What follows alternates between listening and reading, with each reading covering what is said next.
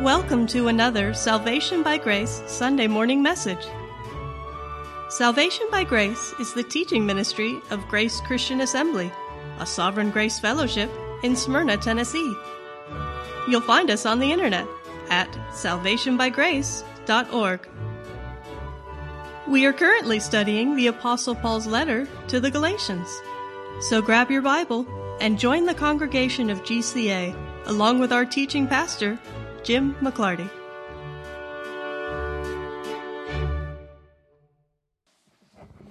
Hello, saints. I'm in First John, and we're going to read the first chapter.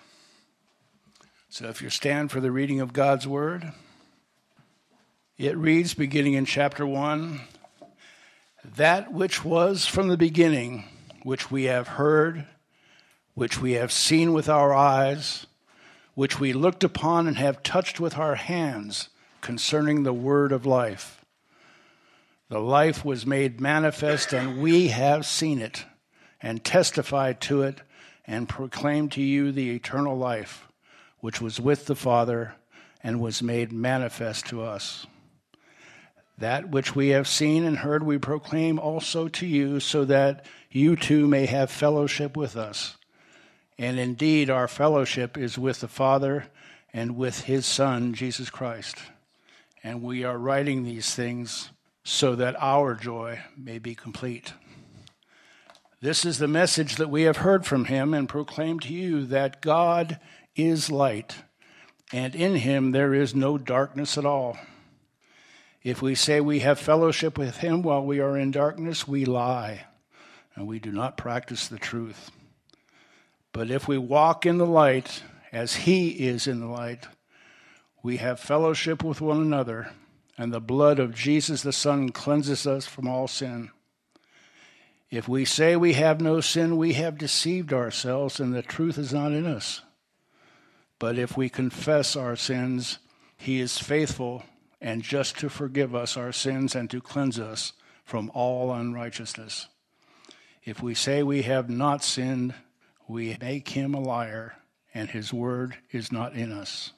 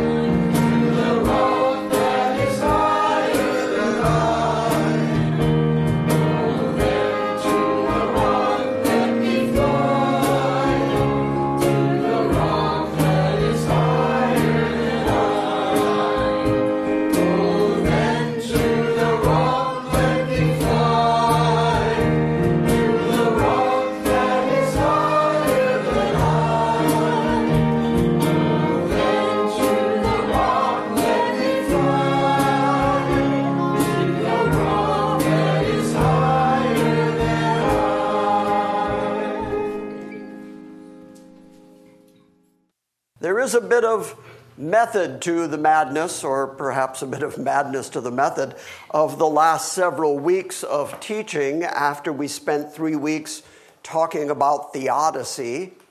We then talked about the biblical covenants so that you would be familiar with the various covenants.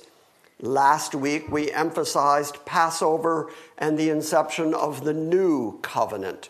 And I have been promising you for weeks that we are going to get to the book of Galatians, but once we get there, that book is all about the difference between the Old Covenant, the Law Covenant, the Sinai Covenant, and the New Covenant. So it was necessary that you be familiar with the New Covenant and the previous covenants before we get to the book of Galatians. But then last week was also Resurrection Sunday, and we spent most of the morning talking about the connection to Passover and talking about the death of Christ, that he actually accomplished the salvation of his people, that he did not go to Calvary in the hope that somebody would be saved, that he went there and actually fully saved his people. And then at the very end of last week, after the communion service, we talked about the fact that he is alive and that he is coming back to get us. This week, then, we're going to talk about the necessity of the resurrection of Christ. Because really, if you don't have the resurrection of Christ, if that is not a historic, physical, literal fact, then you don't have Christianity. I don't know what you end up with. It's some kind of mishmash religion, but it is certainly not Christianity. All of Christianity is centered on Christ and his finished, accomplished work. But if he did not resurrect, if he did not ascend, if he is not now at the right hand of the Father, then we don't have an advocate with the Father. We don't have anybody to stand in the gap between us and the judgment of God. And it is important that Jesus, an actual man, a physical, literal, fleshly human being, it's important that he died and that he got up again. This is not some kind of illusion. It's not some kind of allegory. He was not some sort of phantasm. He was an actual literal man who actually literally died, who actually literally got up from the grave again. And without those elements, you don't have genuine biblical Christianity. So the centrality of the resurrection cannot be overstated. If you're going to understand Christianity correctly, you have to understand the resurrection. And I'm going to show you several examples this morning where the writers of the New Testament place the resurrection of Christ front and center. They emphasize that because without that, not only do we not have Christianity fully orbed, but as I said, we have no hope.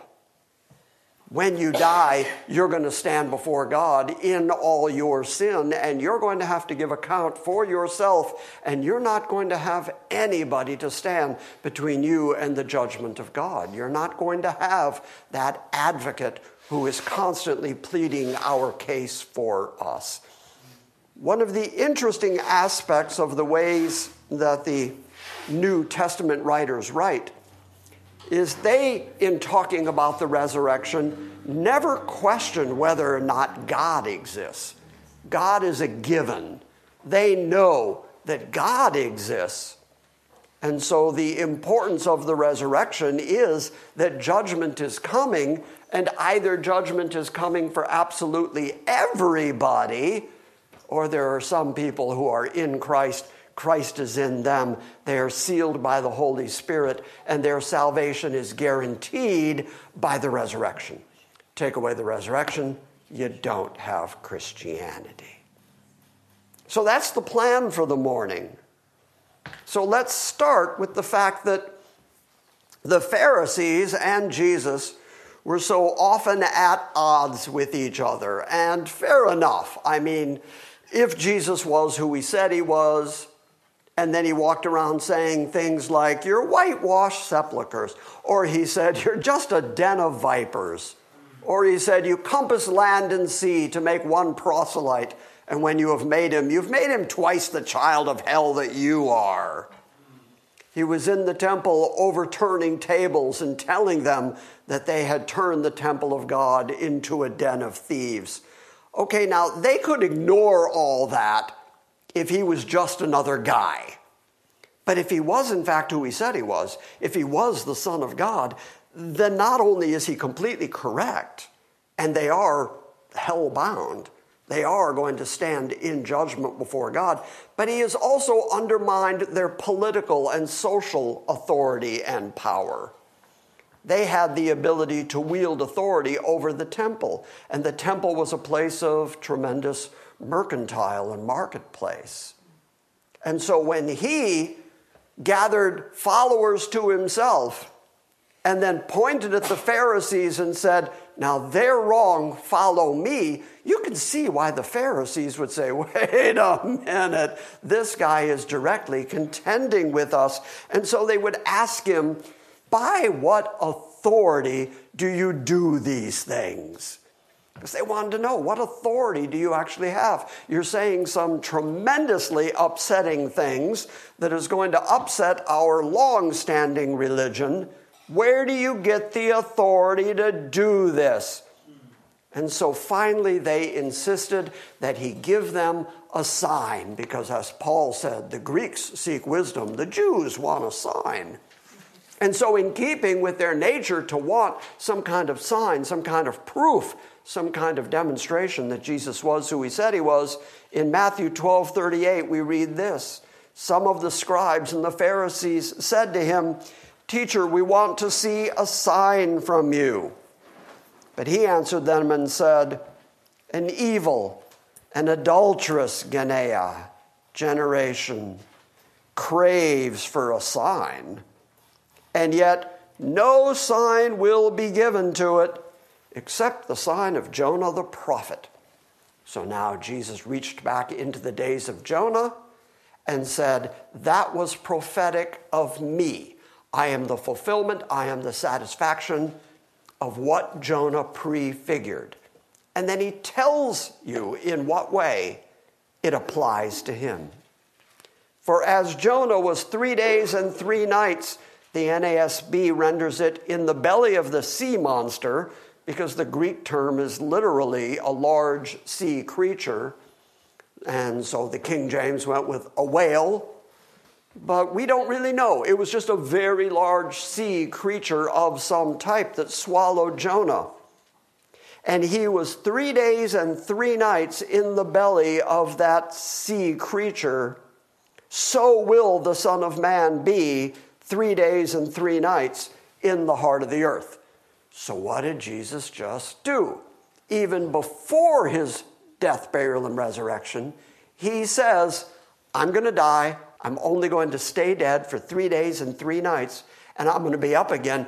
And that's the only sign you get. Even Herod, when Jesus stood before him, wanted to see a sign, do a miracle, show me something. But Jesus steered it all to the resurrection all to his death, all to his burial, all to getting up again, to the fact that he would only be dead for three days, three nights, and he placed the resurrection front and center in the entirety of the Christian faith. And he was clear to say, that's the only sign you get. So, if you've ever wrestled with Christianity, anybody in this room ever wrestled with Christianity? If you've ever wrestled with Christianity and you want to settle it once and for all, settle the resurrection. If you can settle that, then everything else is going to fall into place. I have known people through the years who have discounted Christianity for various different reasons. And I always go back to the same thing. I always tell them the same thing, which is settle the resurrection question. If you can settle that, then you can settle everything else. People say, well, a worldwide flood, I have a hard time with that. Or even Jonah, I have a hard time with a guy being swallowed by a big fish for three days, three days. I have a hard time with that. I knew a woman out in California who rejected Christianity because she said, Well, I've had children and I know that a virgin birth is impossible. It doesn't matter what it is you're stuck in whatever part of Christianity you're having difficulty with, settle the resurrection question. Because if he did resurrect again, if he was dead for three days and three nights, like he said, and then got up again, then he's everything you need to know about God and eternity. Amen. And whatever else he has to tell you, if he validates Jonah in the whale, like he just did here, if he validates the worldwide flood, like he did in mentioning Noah and the flood, if he validates the Adam and Eve story, like he did, if he validates those things and he's the one who got up from the dead, then he is the best authority you're ever going to find in your life on whether or not the rest of the Bible is true. So settle the resurrection question, and then the rest of the Bible will make sense to you. Jesus said, it's a sign. It all comes down to that. Either he got up out of the grave or he didn't. And if he did, that's the single most amazing fact in human history. If he did, then you can be satisfied that God is satisfied. You can feel free. You can have hope. You can have confidence that when you leave this planet, you're going to be okay when you stand before God. You can understand that God's no longer angry at you and that your relationship with God has been completely set right. It's all been corrected by His once and for all sacrifice. I know I quote it oftentimes, but gee, I just like it so very much. Hebrews 10:14 says that he perfected forever all those that he sanctified in his death. Perfected forever. And there's no question about what the Greek words mean. It means he satisfied God utterly and completely and eternally on your behalf by his resurrection. Perfected forever all those that he sanctified. Okay, well, that's really good news. Because if you're anything like me, you don't feel perfect. Anybody in this room feeling perfect? I mean, physically or emotionally or spiritually. There's nobody in this room that has reached perfect. When you say to folks, How are you? Nobody ever goes, Perfect. They might go, I'm fine. I'm okay. I shouldn't tell you this, but oh, we're here. I'm going to. For the last couple of years, when people have said to me, How are you? My standard response is, I'm okay for an old guy. And then it used to be that they would chuckle and say something kind like, Oh, you're not that old. I've noticed lately they've stopped correcting me. What does that say about me? Anyway, if he got up from the grave, then you're going to be okay eternally. And that should give you a tremendous amount of hope and confidence. But if he didn't get up out of the grave, then everything else he said was a lie. Christianity is a lie because it is written on the presumption that he actually did get up from the grave. He and Christianity deserve to be completely written off as one of the greatest hoaxes of history if he didn't get out of the grave. So it all comes down to that. All right, turn to Romans 1 for a moment, and I will start demonstrating to you that in Pauline New Testament, New Covenant theology, the resurrection is central. Romans 1, I'm going to start right at verse 1. And notice how Paul cannot even introduce his letter without putting the resurrection front and center. Paul, a bondservant of Christ Jesus, called as an apostle, set apart to the gospel of God, which he promised beforehand through his prophets in the Holy Scriptures concerning his son, who was born a descendant of David according to the flesh, who was declared to be the Son of God with power by the resurrection from the dead. Paul said that is the declaration that Jesus is actually the Son of God. The fact that he got up out of the grave. Because he walked around on the planet saying things about himself that are absolutely impossible if he's not the Son of God.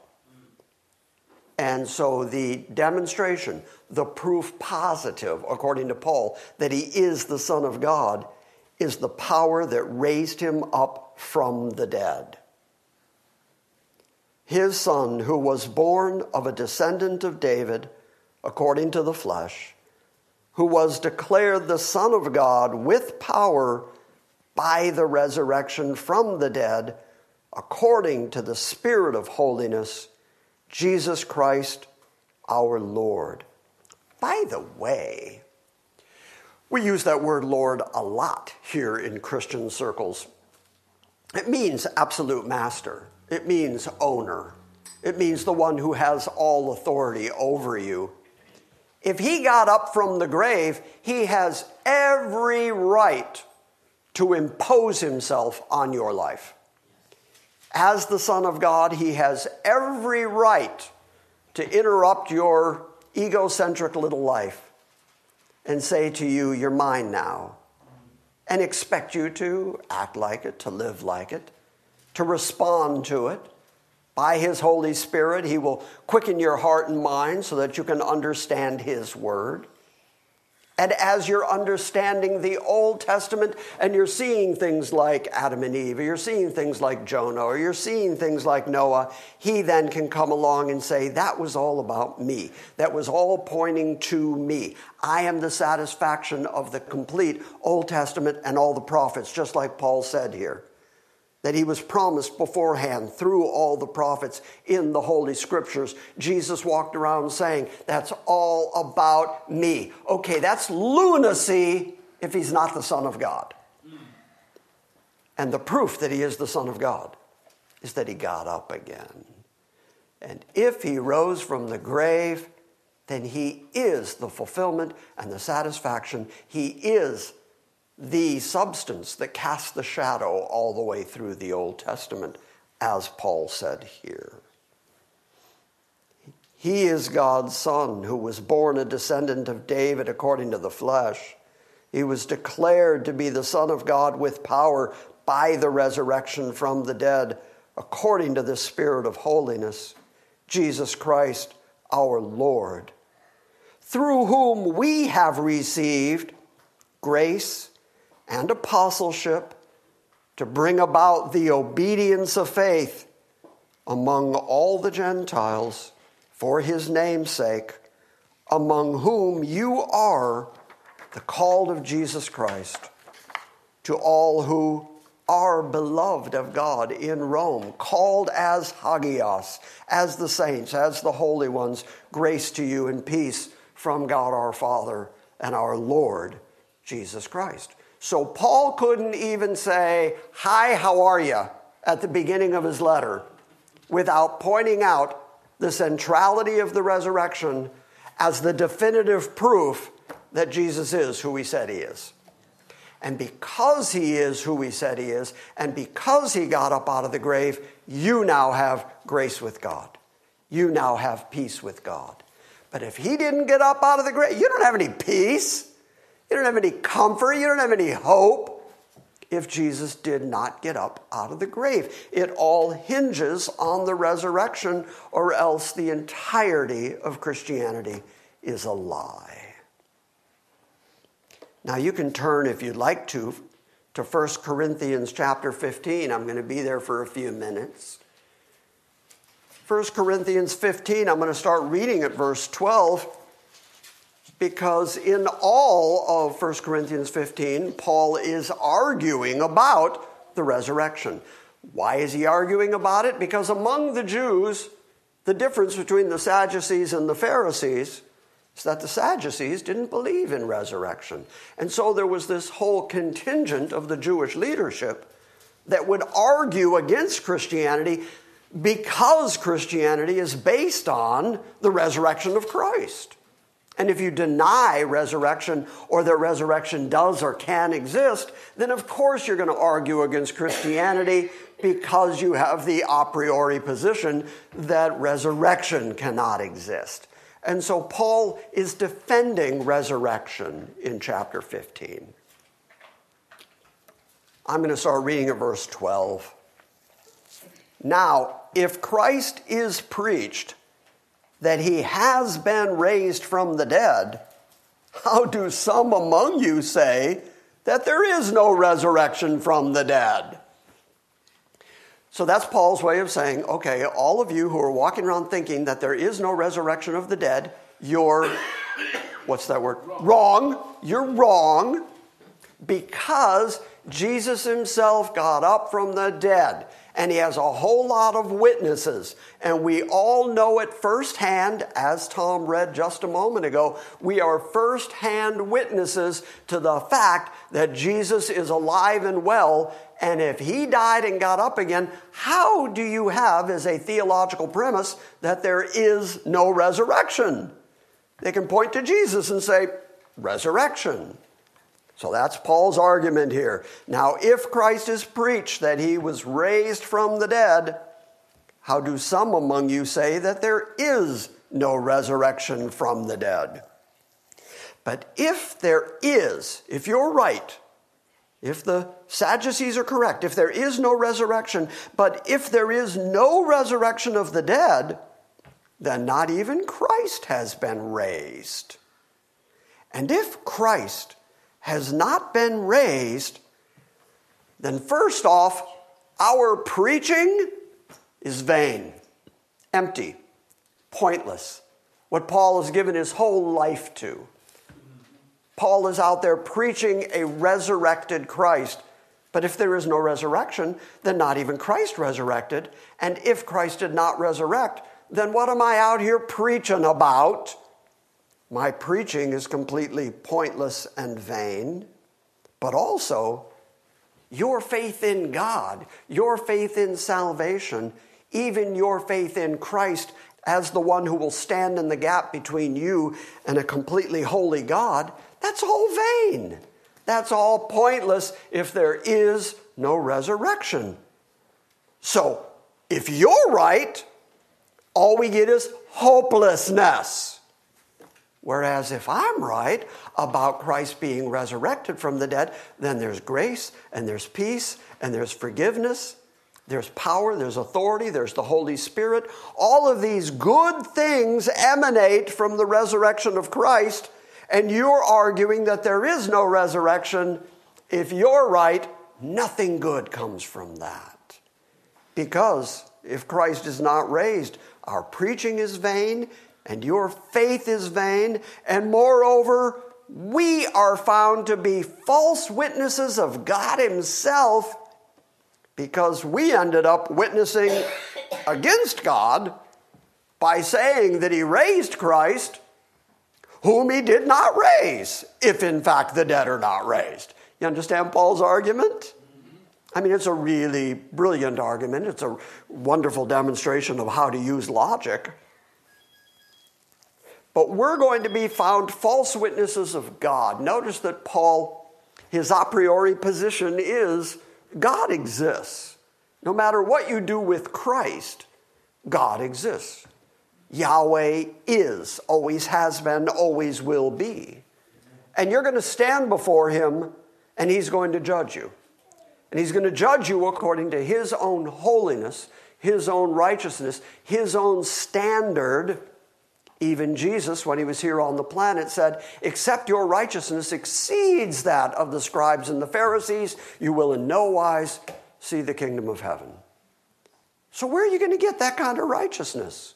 It's certainly not going to be your activity, it's certainly not going to be your fleshly ability to impress God with your goodness. So, where are you going to get that righteousness that has to be more than the Pharisees, who were the guys who were trying to keep the law? And Jesus said, They're not good enough, and you're not good enough, and you're going to stand before God and you're going to be judged. Paul does not question the fact that Yahweh exists and that he is going to judge people. The question is did he raise Christ from the dead so that Christ is ever living to make intercession for us? The demonstration that he is there interceding for us is that God raised him from the dead. But you who say there's no resurrection, if you're right, then there is no resurrection of Christ. And if there is no resurrection of Christ, then we who are Christian are liars because we're out here telling people that God raised Jesus from the dead, who he didn't raise from the dead if there's no resurrection. Mm-hmm. Because we witnessed against God that he raised Christ, whom he did not raise, if in fact the dead are not raised. For if the dead are not raised, not even Christ has been raised.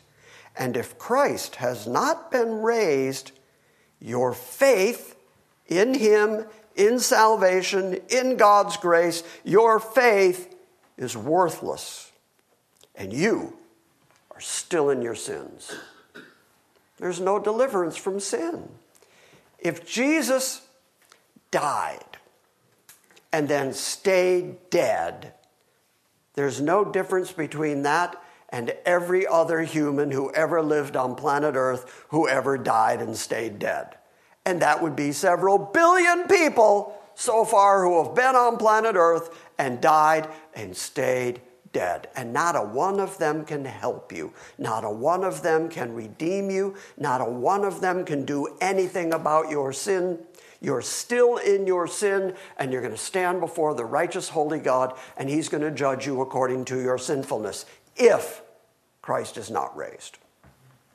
So if the Sadducees were right, then it's nothing but bad news. Not only that, but if Christ is not raised, then those also who have fallen asleep in Christ have perished. Uh, part of my job, uh, it's not one of my favorite parts of my job, but one of the parts of my job that I end up having to do is that I preach funerals. And funerals are hard to preach, but they're easier when you know the person who died was a believer in Christ and has gone on to their reward. In fact, as we stand around the gravesite crying, I often think, you know, we're all crying and they're really happy right now. They're a whole lot happier than I am. And why can we think that? Why can we believe that? Because we know that Christ, being raised from the dead, was their Savior. And so now they are united with their Lord. What a wonderful thing. Amen. But if Jesus did not raise from the dead, says Paul, then those who have died in Christ, those Christians we know who have already gone on before us, those who have already passed away, have no hope whatsoever. Here we are taking comfort in the idea, in the knowledge that they are with their Lord, that they are in the arms of their Savior even now. That is greatly comforting. And if He didn't rise from the dead, take all that comfort away because they're dead and they're judged and they're in hell now. So where's the comfort? Then those who have already fallen asleep in Christ have perished. Now, if we have hoped in Christ in this life only, think about what Paul's saying. He's saying if Jesus walking around on the planet, the supposed good and wise teacher, if he walked around saying good things, which is the way so many people categorize him, so many people just say, well, he was a good and a wise guy. He was a smart teacher. He said some good things. That whole do unto others thing, I'm with that. He walked around encouraging people to be good, live good lives, don't do bad stuff. I'm with him, that's all fine. But then they deny his eternality, they deny his divinity. They deny that he rose again from the grave, that he ascended to God and is sitting at God's right hand right now. So they have hope in Christ only in this life. The only benefit they are gaining from Christ is whatever this life could provide them. Jesus said some good things. I lived according to the things he said. It made my life somewhat better. So Paul said, if he didn't get up from the grave, that's all you get. All you get is whatever you gained from the things he said. But if our entire hope in Christ is in this life only, we are of all men most to be pitied. Because Paul knows we're going to live this lifetime thinking we're okay.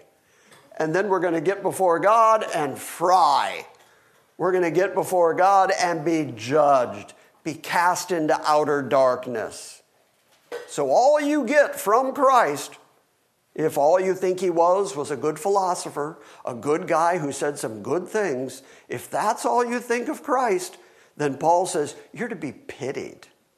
You are of all men most miserable because you think Christ is just another person rather than the Son of God, which the resurrection demonstrates. But Paul is not content to just leave it there. He's not content to just leave you with, oh no, what if he's not raised? He makes the declarative statement, but now Christ has been raised from the dead, the first fruits of those who are asleep. Remember last week, and the week before as we were talking about the covenants. But last week we talked about the fact that Jesus died on Passover and that he was put in the grave at the beginning of the Feast of Unleavened Bread. And in that week long Feast of Unleavened Bread, there is a Sunday, a first day of the week, somewhere in that week. And that first day of the week was designated as first fruits. And so Paul would say, since Jesus got up on the Feast of First Fruits, perfectly fulfilling that type and shadow of that feast, he could say Christ is the first fruits of all those who are asleep. And the beautiful part about first fruits is you would bring God the first fruit of your harvest in anticipation of the complete harvest to come. And God would bless the harvest to come as you brought your first of your fruit to Him. Same idea. Christ got up out of the grave. I'm, I like to think, I'm saved. I think I'm going to be okay when I stand before God. I think I'm going to live forever in God's glory, in His kingdom. I am looking forward to the new Jerusalem. And if Christ didn't get up, none of that's true. But if He did, in fact, get up, and he is the first fruit of the resurrection, then that's the guarantee that a harvest is coming. And that would be us. Mm-hmm. Christ is the first fruit, paving the way to the resurrection, demonstrating that everything else that God has promised us is actually true. And that gives us the hope, the confidence, the looking forward to our resurrection because He resurrected. But now Christ has been raised from the dead, the first fruits of those who are asleep. For since by a man came death, that's Adam and his sin, by a man also came the resurrection of the dead. Adam, and some people find this to be um, unfair, Adam's sin, Adam's rebellion against God, was imputed to all of mankind. That's why people die. If you don't think that Adam's sin was imputed to you, you can prove it. It's very easily. Just don't die. Just don't get old, don't get sick, don't die. That's all you got to do. You do that, you can prove that the Bible's wrong. But because the Bible's true, every one of us are getting old and getting sick and dying. So far, the ratio of death is a perfect one for one. Everybody gets one, proving that Adam's sin was imputed to all mankind. By one man came death. The wages of sin is death. The Bible talks a lot about death. Human history talks a lot about death. Death is unavoidable, it is inevitable. Death is coming. But so is resurrection, because by one man came the resurrection from the dead. Everybody in all of humanity is in Adam, therefore, everyone is sinful in Adam's posterity. Everyone who is in Christ and has Christ in them also has that first resurrection that we read about in Revelation 20. We all have that to look forward to. If you're in Adam, you're dead. If you're in Adam in Christ, you ever live. Turn to 1 Peter. Let's do that. 1 Peter chapter 1. I'm going to start reading at verse 3. Peter does the exact same thing. He cannot describe Christianity without putting the resurrection of Christ central.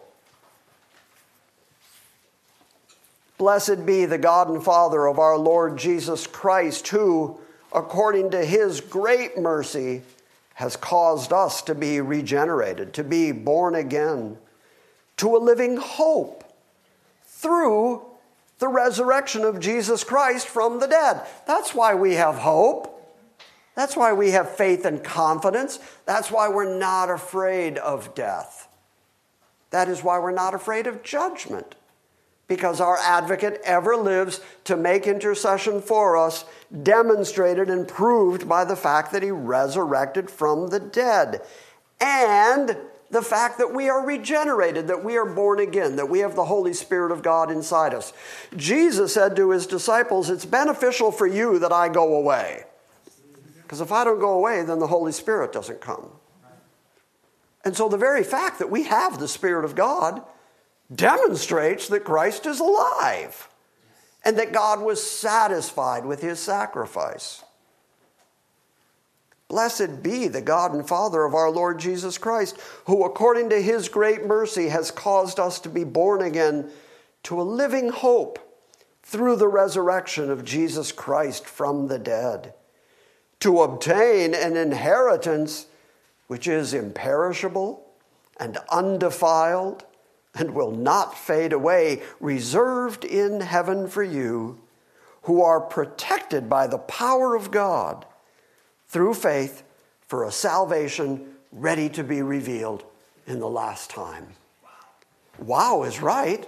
Reveal some of that to me. I'm looking forward to that. If you'd like, turn to Romans 4. I'm going to start reading at verse 22, and I'm going to read all the way into chapter 5. So it would probably be worth turning there. This is Paul talking about faith being reckoned to Abram. God told Abram that he was going to have a child, that all the land of Canaan that did not belong to him was going to belong to him and to his descendants forever. And then it says that Abraham believed God and it was counted to him for righteousness. It's the word amen. It's the word from which we get amen. Abraham amened God, and that was counted to him for righteousness. Romans 4:22, therefore also it was reckoned to Abraham as righteousness. Now, not for his sake only was it written that it was reckoned to him, but for our sake also for whom it will be reckoned as those who believe in the God who raised Jesus, our Lord, from the dead. He who was delivered up because of our transgressions. Okay, so get this right. Last week, in talking about the Passover and the death of Christ, and in memorializing the death of Christ, we said he is the Lamb of God. He is the perfect sin sacrifice to take away the sin of all his people. So he died to be the complete reconciliation for our transgressions against God. That's why he died. But if he died and stayed dead, then that reconciliatory work that he did doesn't matter. He also had to demonstrate that God approved and accepted of that sacrifice.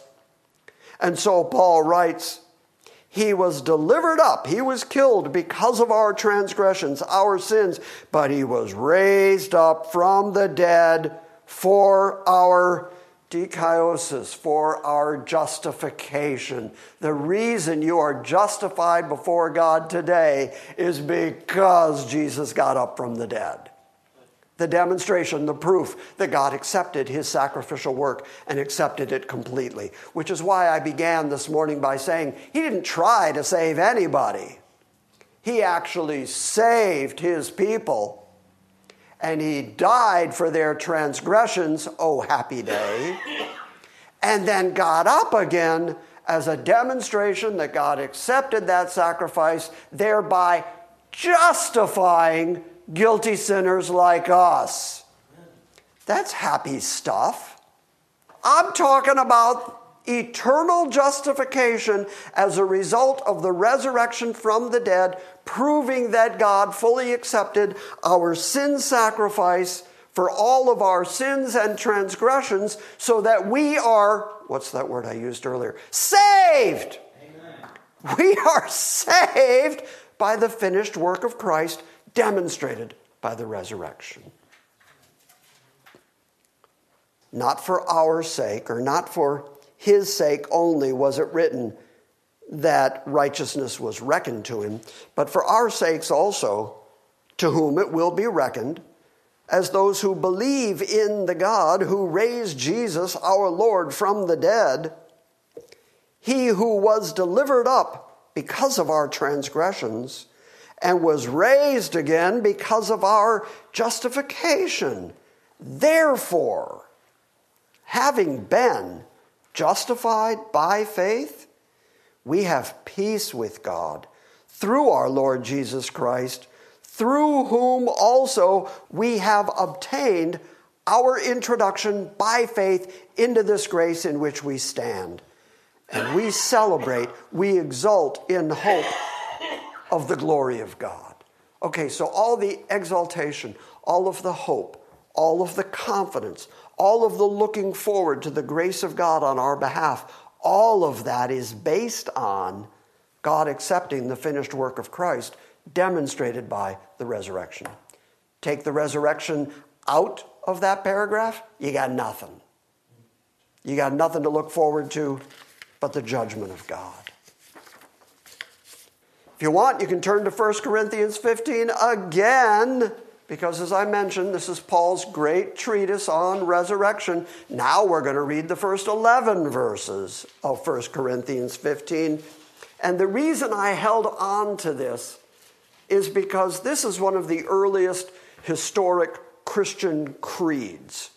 And so Paul writes it right into his letter to the church at Corinth. This is something that was already being said. He was just putting it in writing. This was the declaration of the earliest Christians.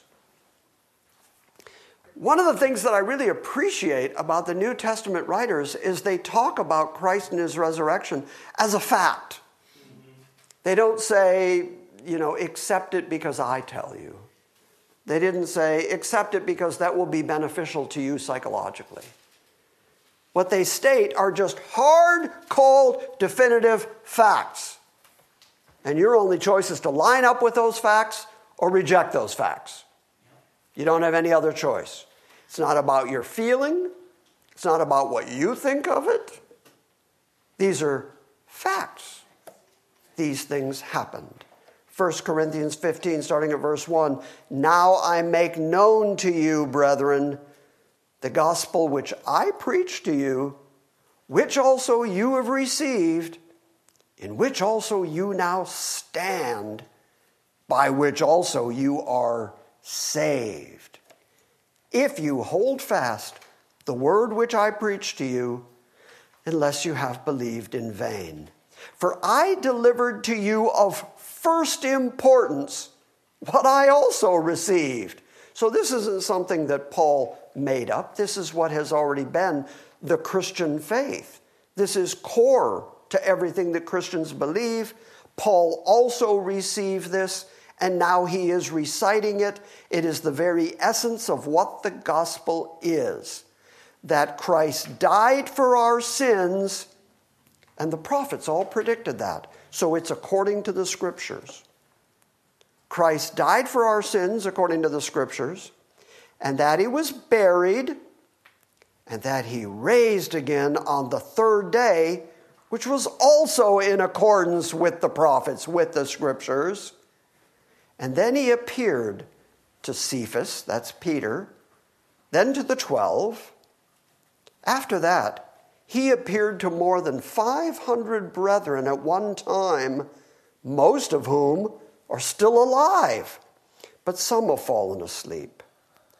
Then he appeared to James, then to all the apostles, and last of all, as to one untimely born, he appeared to me also. For I am the least of the apostles and not fit to be called an apostle because I persecuted the church of God. But by the grace of God, I am what I am, and his grace toward me did not prove vain, but I labored even more than all of them. And yet, not I, but the grace of God with me. Whether then it is I or it is they, so we preach, and so you believe. So, what is the essence of what Paul taught and preached? The essence of what the apostles promoted? The essential belief that is shared by all Christianity? It's the very thing that Paul delivered of first importance that Christ died for our sins, exactly like the scripture said would happen then he was buried, and then he raised on the third day, exactly like the scripture said he was going to do. And then he was seen by a whole bunch of people. The reason that Paul takes the time to list all the people who ever saw him alive is because Paul, in stating his facts, says, Go check with them. They're alive. You can find them. They saw him. They talked with him. They ate with him. And he lists all the people you can go check with because it is a fact that Jesus Christ got up from the grave.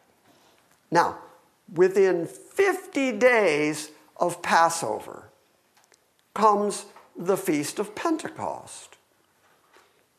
It's important to remember that within 50 days, Peter stood up on the day of Pentecost.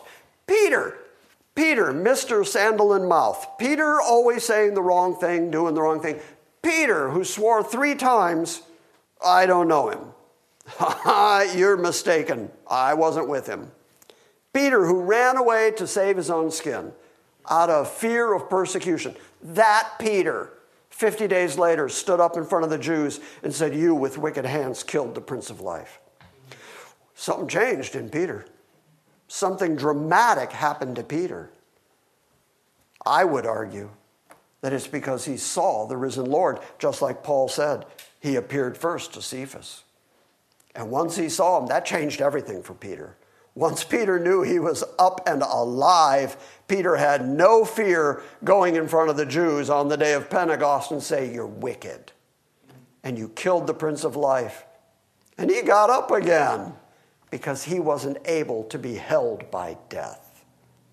Do you want to read it real quick? Acts 2. Turn to Acts 2. I'll start reading at verse 22. Listen to these words because Peter states all of this as fact. He doesn't say, if you're willing to believe it, or if you're willing to choose Jesus or make him Lord and Savior, then maybe he can do something good for you. No, he states facts. Acts 2, starting at verse 22 Men of Israel, listen to these words Jesus the Nazarene, a man attested to you by God with miracles and wonders and signs which God performed through him in your midst, just as you yourselves know. He's calling them to account. He's saying, You saw him. He was right here. He wasn't hidden and you saw the miracles. You saw the lame man walking. You saw the blind man seeing. You saw the miracles. You saw the demons driven out. You saw the miracles, and you know he did them. Listen to these words Jesus, the Nazarene, a man attested to you by God with miracles and wonders and signs which God performed through him in your midst, just as you yourselves know this man delivered up by the predetermined plan and foreknowledge of God. How does Peter know that? Because it was all according to the scriptures. It was already written down. The prophets already predicted it. Nothing happened to Jesus that wasn't already foretold. Therefore, we know for a fact that God predetermined it all. And it happened according to God's plan. And God had the foreknowledge, had the complete understanding of all of it. And so, Jesus, this man, delivered up by the predetermined plan and the foreknowledge of God, you nailed to a cross by the hands of godless men, and you put him to death. Notice that Peter just said, You are godless, and you killed the Prince of Life, and God predetermined you would do that kind of undermines the whole free will thing, doesn't it? And God, says verse 24, and God raised him up again, putting an end to the agony of death, since it was impossible for Christ to be held by the power of death. For David says of him, I was always beholding the Lord in my presence, for he is at my right hand, that I may not be shaken, and therefore my heart was glad, and my tongue celebrated, exalted. Moreover, my flesh also will abide in hope, because thou wilt not abandon my soul to hell, to the grave, to Hades nor will you allow your Holy One to undergo decay. Thou hast made known to me the ways of life, and thou wilt make me full of gladness in your presence. Peter quoted that from King David in order to demonstrate one of the places where the Old Testament prophets predicted the death, burial, and resurrection of Christ and the resulting hope that comes from that. Brethren, I may confidently say to you regarding our patriarch David that he both died and was buried, and his tomb is with us to this very day. And so, because he was a prophet, and he knew that God had sworn with him an oath to seat one of his descendants on his throne. That would be the Davidic covenant. That's why we've been talking about the covenants in the Bible.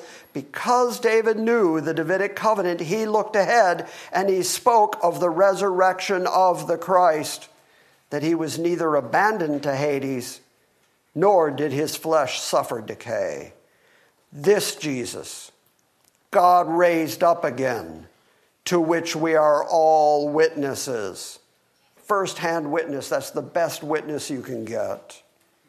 Therefore, having been exalted to the right hand of God, and having received from the Father the promise of the Holy Spirit, which He has poured forth, this thing which you also see and hear, it was not David who ascended into heaven. But he, David himself, says, The Lord said to my Lord, Sit at my right hand until I make your enemies a footstool for your feet. Therefore, let all the house of Israel know for certain that God has made him both Lord and Christ, this Jesus whom you crucified. Facts, just plain, simple facts. Yes, we have faith in Jesus Christ, but our faith is a result of the fact that the Holy Spirit is inhabiting us and therefore we understand the full, complete, finished, redemptive work of Jesus Christ that is verified by the historic fact that he got up out of the grave. Here's my point, and I do have one.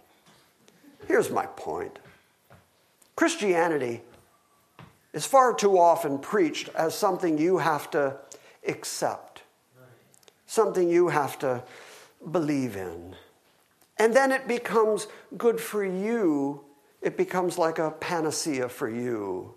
It improves your life or your thinking or your emotion in some way.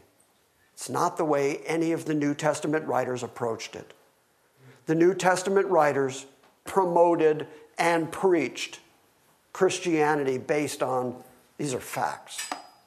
And the first fact they all went to immediately was He's up. He's out of the grave. You killed him, and he's alive.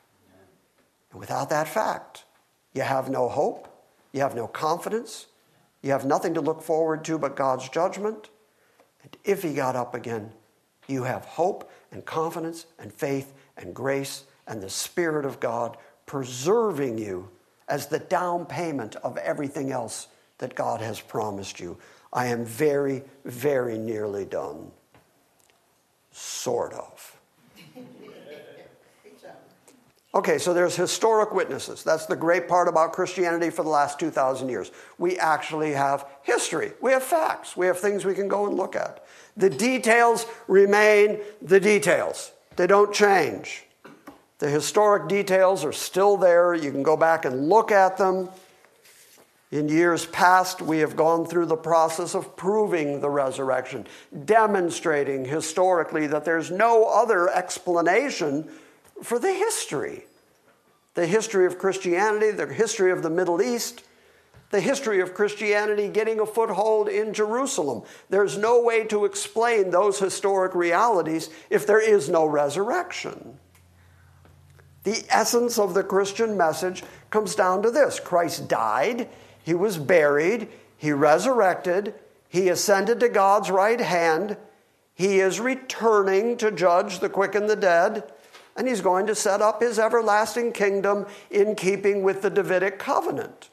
Those are inarguable facts that lay as the basis, the very heart of Christianity. And anywhere historically that you find the Christian message being proclaimed, those are the facts that you find. Remove those facts, you don't have Christianity. You don't have to turn there, just listen. Acts 17:30. Therefore, having overlooked the times of ignorance, God is now declaring to all men that all everywhere should repent, because he has fixed a day in which he will judge the world in righteousness through a man whom he has appointed, having furnished proof to all men by raising him from the dead. I started with Jesus saying, You don't get any sign but this one sign. Just like Jonah, I'm going to be in the heart of the earth three days, three nights. I'm getting up again. It's the only sign you get, it's the only proof you get. Here's the declaration that God is going to judge all men in the whole world. Therefore, all men should repent because he's going to judge the world in righteousness by the man who he has appointed. We know that that is Jesus Christ, and he has furnished proof to the entire world that he is going to judge the world by Christ, and the proof that he is offered is the resurrection of Christ. The resurrection of Christ is the demonstration that God is alive and he is a judge, and he's going to judge the world. Therefore, run to Christ. Amen. If the resurrection's true, then everything Jesus said about himself is true and the validity of the Old Testament prophecies about him, every one of them are confirmed if he got up out of the grave. If the resurrection's true, then he is currently our ever living Savior, Redeemer, Intercessor, who is making intercession for us all, which is why the writer of Hebrews would say he is able to save us to the uttermost. Look, I don't care who you are. I don't care where you've been. I don't care what you've done. Sometimes people will say to me, I could never be a Christian. You don't know where I've been. You don't know what I've done. Yeah, I don't. I don't know. I don't want to know. Keep your mess to yourself. Don't tell me about it. Don't go around sharing. But God knows. He knows every single bit of it. And He sent His Son to be the propitiation for your sins and your transgressions. Therefore, he is ever living to make intercession for us. Therefore, he saves us to the uttermost. We sin to the uttermost. If you're anything like me, You've pushed that whole uttermost thing on your sinfulness and your rebellion and the moments in your life where I'm like, don't bug me, God, I want to do this. You know the corruption of your own heart, you know the corruption of your flesh. That's why we need a Savior who can save us utterly and completely to the uttermost.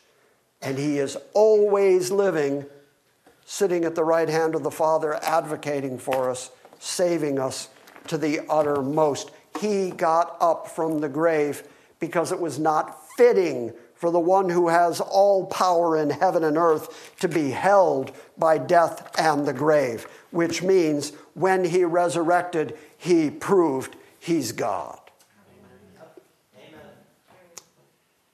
And if that is true, then we have hope.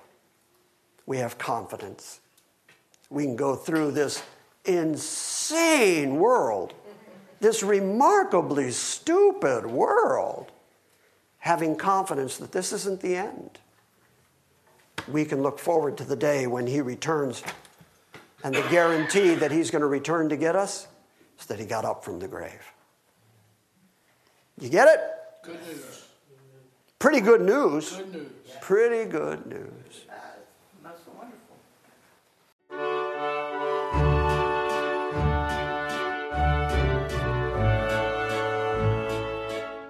Thank you for listening to this week's Salvation by Grace Sunday morning message. We encourage you to visit our website at salvationbygrace.org for books, Q&As, and our ever-expanding archive of audio sermons.